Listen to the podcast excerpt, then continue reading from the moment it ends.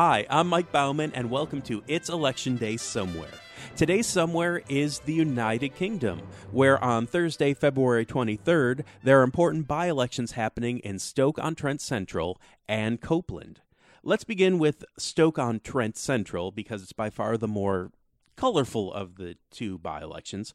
Uh, Stoke on Trent is an open seat because of the resignation of Labour MP Tristram Hunt.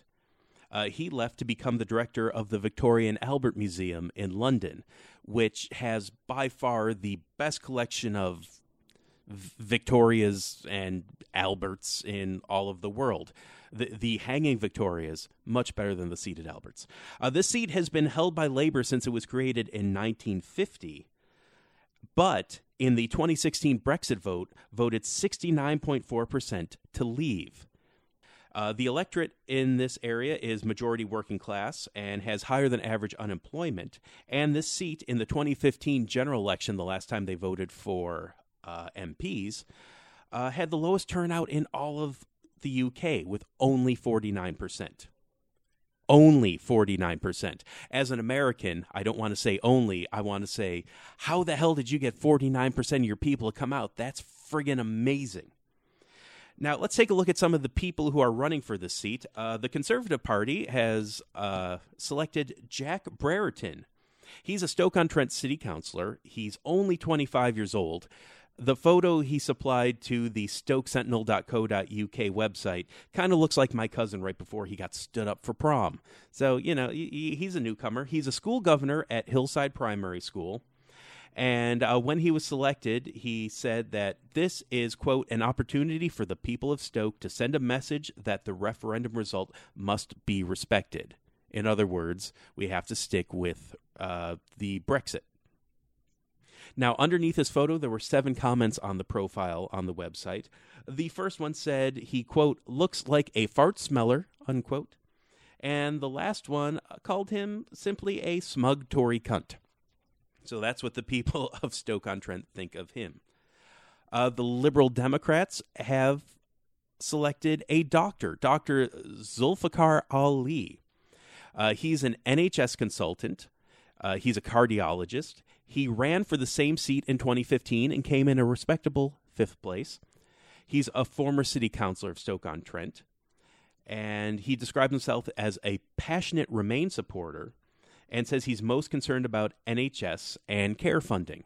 Of course, the NHS is under assault under the uh, the conservative government, who really wants to privatize all those things. You know, they want to be more American because who doesn't want to be more American these days? The Green Party has selected Adam Colclough. He's 45 year old warehouse worker. He's lost two city council elections already. And by the way, the Green Party in this seat, the best they've ever done is sixth place. Uh, in his profile, he said, We're standing against those who want to create conflict between different social groups here. So he's definitely never been elected as a politician, but he's got politician speak down perfectly. The Christian People's Alliance has selected Godfrey Davis. He's a retired merchant Navy deck officer. He wants to use government grants to revive the local pottery industry, which sounds like a minor point, but it's one of the six major pottery towns in England. Uh, he's standing for, quote, the importance of marriage between a man and a woman, the sanctity of life, and justice for persecuted Christians, unquote. Uh, the Christian People's Alliance Party favors Brexit and has never won a parliamentary seat. That's it for the more boring candidates. Let's get on to the fun ones. There's an independent candidate. Uh, her name is Barbara Fielding. She's 78 years old, and last week she was arrested for for violating Section 19 of the Public Order Act of 1986. That makes it that makes it an offense to publish or distribute written material which may stir up racial hatred. Uh, her website calls for all immigrants to be sent back to where they came from and warns of, quote, a seeping tide of Islamic warriors, unquote. So, let's repeat this. One of the candidates for the seat was arrested for racism. Now, she's technically an independent candidate, but she is leader of the Abolish Magna Carta, Reinstate Monarchy Party. Let me repeat that the Abolish Magna Carta, Reinstate Monarchy Party. So that's the kind of party where I guess they party like it's 1214. The British National Party, or BNP, which uh, is a bunch of assholes, that's at their on their party letterhead. British National Party, we're a bunch of assholes. Their candidate is David Furness. In the 2016 London mayoral election, he finished 10th. In two previous parliamentary by election contests, he polled a combined 1,088 votes. That's in two different elections combined 1,088 votes. When asked by ITV, Who do you most admire?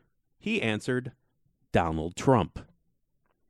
He filmed a campaign ad in the parking lot of the Bet 365 Stadium, which is the home of the Stoke City Football Club, a Premier League club, leading Stoke City to release the following statement. The club wishes to make it clear that it in no way supports his views or those of the BNP. Uh, Furness's and the BNP's main campaign pledge is to stop all future mosque plans and development in Stoke on Trent. Now, Labour Party, keep in mind, Labour has held this seat since 1950. Their candidate is Gareth Snell. So, of course, he supports Remain. Interestingly enough, he did not support Jeremy Corbyn's reelection as Labour Party leader last year. He's a member of the Newcastle under Lyme Borough Council and has recently been forced to apologize to his wife, his grandmother, and daughter publicly for a bunch of offensive tweets he made about women. Uh, these were all from a couple years ago. But highlights include he called Janet Street Porter, one of the co hosts of ITV's Loose Women, a quote, polished turd, unquote, and called the other hosts a bunch of squabbling, sour faced ladies. Probably more problematic than, you know, the misogyny and sexism in this election is that he once tweeted that Brexit is, quote, a massive pile of shit. That's another tweet for which he's apologized. And finally, we get on to the UKIP candidate. Of course, UKIP is the UK Independence Party, formerly run by Nigel Farage, but is now headed up by Paul Nuttall. That's Paul Nuttall. Nuttall for all the nuts in the UKIP. Nuttall is the head of UKIP and is standing for the seat. He's 40 years old. He's a member of European Parliament for Northwest England since 2009. And some of his big issues, he favors a ban on wearing burqas in public. Uh, he's fine with waterboarding, perfectly okay with that. He's pro life. He supports the reintroduction of the death penalty, and he's a big old climate change denier. Nuttall's come into a bit of controversy lately because of his tenuous relationship with the truth. He claimed that he played professional soccer. Mm, he never played professional soccer. Uh, in 2009, his website claimed he was joining the board of a vocational training charity. He was never invited to join that charity. And most recently, and this may be the biggest one, uh, he spoke of his experiences on a TV show at the Hillsborough disaster. Now, if you've never heard of the Hillsborough disaster, you definitely need to look this one up. It, it, it was a terrible thing that happened in 1989 at the Sheffield Wednesday Football Club Stadium. 96 people died, 766 people were injured Eh, when it, it, it's just a mess. Look it up. It's very much for Americans. It's like the Who concert in 1979 in Cleveland. It was just a rush of people. Now he spoke of his experiences at the Hillsborough disaster. One little problem with that, he wasn't there. So he kind of pulled it back and said, "Well, I had friends who was there." He didn't have friends who was there. So that well, that that's very much UKIP in a nutshell. And we mustn't forget the most important and prominent person running in this by election. That would be the candidate for the Monster Raving Loony Party. His name is the Incredible Flying Brick. When, when asked about Brexit, whether he was for remain or leave, whether he was in or out, his response was in, out, in, out, shake it all about. Now, some of the things he's running on uh, all European trains should be fueled by gravy. And when asked how to increase trade, he says that the Queen should knight Donald Trump when he visits the United Kingdom on a state visit, and he should be known forevermore as Sir Comeover. Now let's move on to the Copeland by election, by far not as colorful as the Stoke on Trent Central by election. Uh, this seat's open because Labor MP Jamie Reed resigned to join a nuclear company, which is a big employer in this area. This seat has been held by Labor since 1935. Once again, Labor was all about Remain, but Copeland voted 60% to leave in the Brexit referendum. Uh, the the major candidates are Labor's Gillian Troughton and the Tories' Trudy Harrison.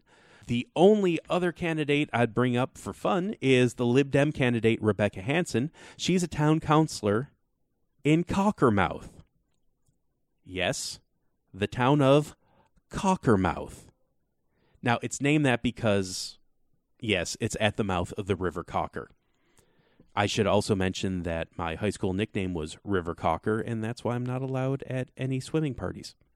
Now, I'm recording this while they're counting the ballots. So we're going to go to a commercial break, and on the other side, we'll talk about the results. This podcast is sponsored by Tomboy Nanny. Handmade toys, games, and accessories can be found at tomboynanny.com. Just click the shop button and use the coupon code ELECTION. That's ELECTION at the checkout for 20% off of your purchase. All items are created by a professional nanny in Los Angeles with bright, colorful yarn. That's tomboynanny.com. Hello again. It's a few hours after I recorded the first bit of the podcast, and the results are in. In Stoke on Trent Central, Labor has held the seat, but they're down 2% versus what they did last time. Now, that's a big deal because normally in by elections, the opposition party, in this case Labor, normally outperforms how they did in the previous election. Now, Labor still holds the seat. Gareth Snell gets the seat with 7,853 votes, or 37.09% of the vote. He's followed by Paul Nuttall, the head of UKIP, who got 5,233 votes. And Nuttall is followed closely by the conservative candidate, who got 5,154 votes. Now, that's important because the conservatives really didn't contest this seat. They thought this would be the seat that UKIP could pick off. Now, UKIP really has nothing after this, and really, what's the point in them? The conservatives eh, under Theresa May are the Brexit party. Oh, I'm very sad to announce that the incredible flying brick of the Loony Party only got 127 votes.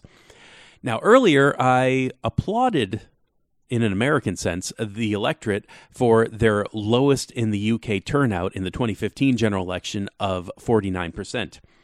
Now, keeping in mind there is a really nasty winter storm going through the UK at the moment, turnout in Stoke on Trent Central was 38%. So, welcome to America, fellas.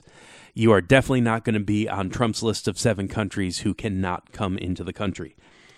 Probably the most cogent analysis of this election comes from UKIP's Paul Nuttall, who, after his loss, said, If I haven't won, it's because I didn't get enough votes. It doesn't get much clearer than that. And in Copeland, an embarrassing loss for Jeremy Corbyn and the Labour Party as Gillian Troughton has lost to the Conservative Party candidate Trudy Harrison by 2,147 votes. This is the first time the governing party has taken a seat from the opposition party in a by election in 35 years. But if there's one thing Jeremy Corbyn is good at, it's being embarrassed.